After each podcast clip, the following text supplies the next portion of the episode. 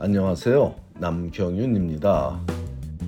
미국에서 의대 보내기 오늘은 그 740번째 시간으로 MCAT 시험 일정을 변경하기 위한 참고 사항에 대해 알아보겠습니다.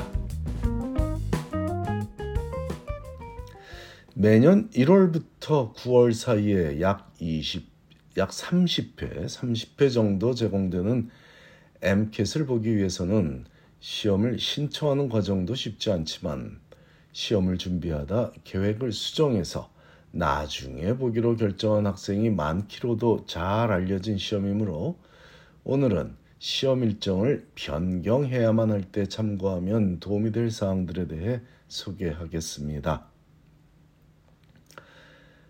2024년 1월부터 6월 사이에 MCAT을 보기 원하는 학생들이 시험을 등록할 수 있게 된 것은 불과 일주일 전인 2023년 10월 24일부터였죠. 이날 시험 등록을 하기 위해 학생들은 적게는 1시간 혹은 그 이상의 시간을 기다렸다 등록할 수 있었으니 대도시에 접근이 편한 시험장은 거의 모두 더 이상 가능한 자리가 없다고 보면 크게 틀리지 않을 것입니다. 특히 1월과 3월에 시험을 보기 원하는 학생이라면 우리 한인들이 밀집해서 거주하는 지역에 등록하는 것은 어려우니 대기자 명단에 이름을 올리고 꾸준히 기회를 보며 기다려야 하겠습니다. 대도시 지역이 아니라면 아직 자리가 남아 있을 수도 있으니 특별히 시험을 봐야 할 날짜를 계획한 학생이라면 해당 날짜에 먼 곳에 있는 시험장이라도 일단 등록을 해놓는 것도 좋은 방법이죠. 왜냐하면 MCAT은 워낙 많은 학생들이 중도에 시험 일정을 변경하므로 기다리면 원하는 시험장에서 원하는 날짜에 시험을 볼 수 있을 확률이 매우 높기도 하고 운이 좋으면 큰 비용을 들이지 않고도 시험 일정이나 장소를 변경할 수 있기 때문입니다.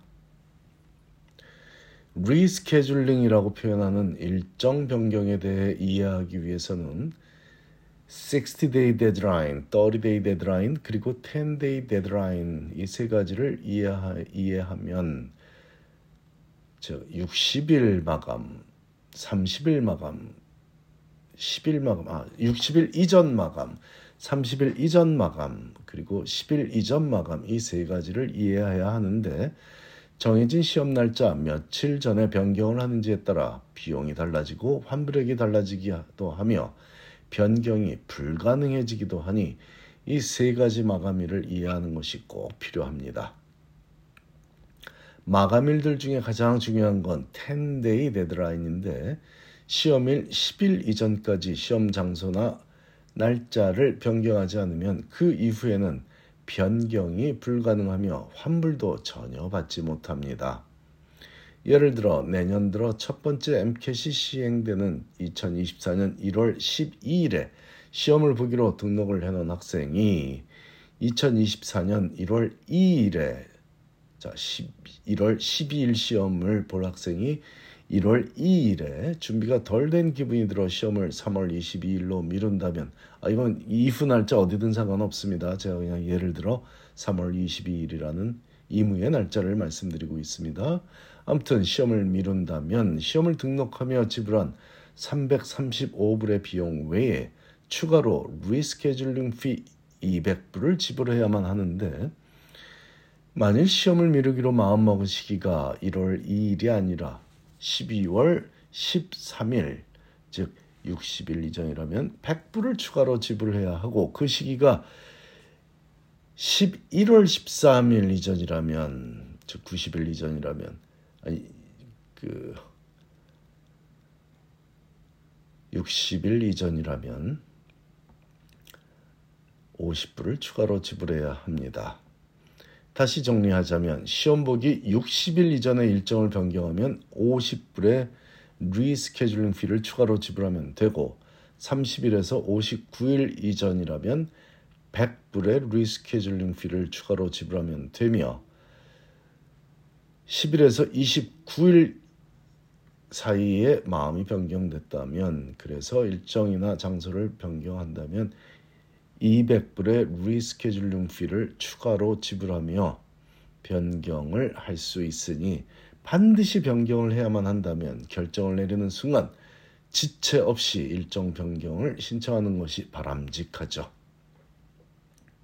만일 리스케줄링을 결정한 순간에 언제 어디서 시험을 봐야 할지 결정을 내릴 수 없다면 환불, 리펀드를 신청할 수도 있는데 이는 30일 이전에 신청한 경우에 한해서 동일하게 165불을 돌려받을 수 있습니다. 이건 30일 이전이다, 60일 이전이다 차이가 없고요. 30일 이전이냐 아니냐만 중요합니다. 즉 1월 12일 시험을 보기로 등록했다가 나중에 보기로 마음을 잡아먹고 12월 13일 이전에 시험을 취소했다면 시험 등록비 335불 중에 165불을 돌려받으므로 170불을 지출한 셈이지만 12월 14일이나 그 이후에 시험을 취소했다면 환불을 받지 못한다는 점을 알고 있어야 하겠습니다. 간혹 비용과 비용을 언급하며 즉 200불을 지불하며 굳이 시험 장소나 날짜를 변경하는 의미가 있냐는 질문을 받기도 하는데 필요하다면 변경하는 것이 현명하다는 제 의견을 밝힙니다.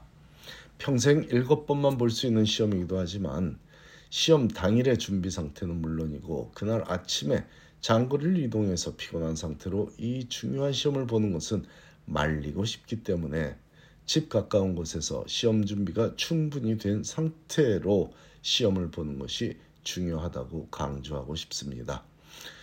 더 중요한 사항은 시험 보기 30일 이내에 시험 일정을 조정하는 것이 아니라 시험을 취소하기로 하는 경우에 어차피 환불을 전혀 받지 못하므로 시험을 취소도 하지 않고 시험장에 가지도 않는 경우는 절대로 없어야 하겠습니다.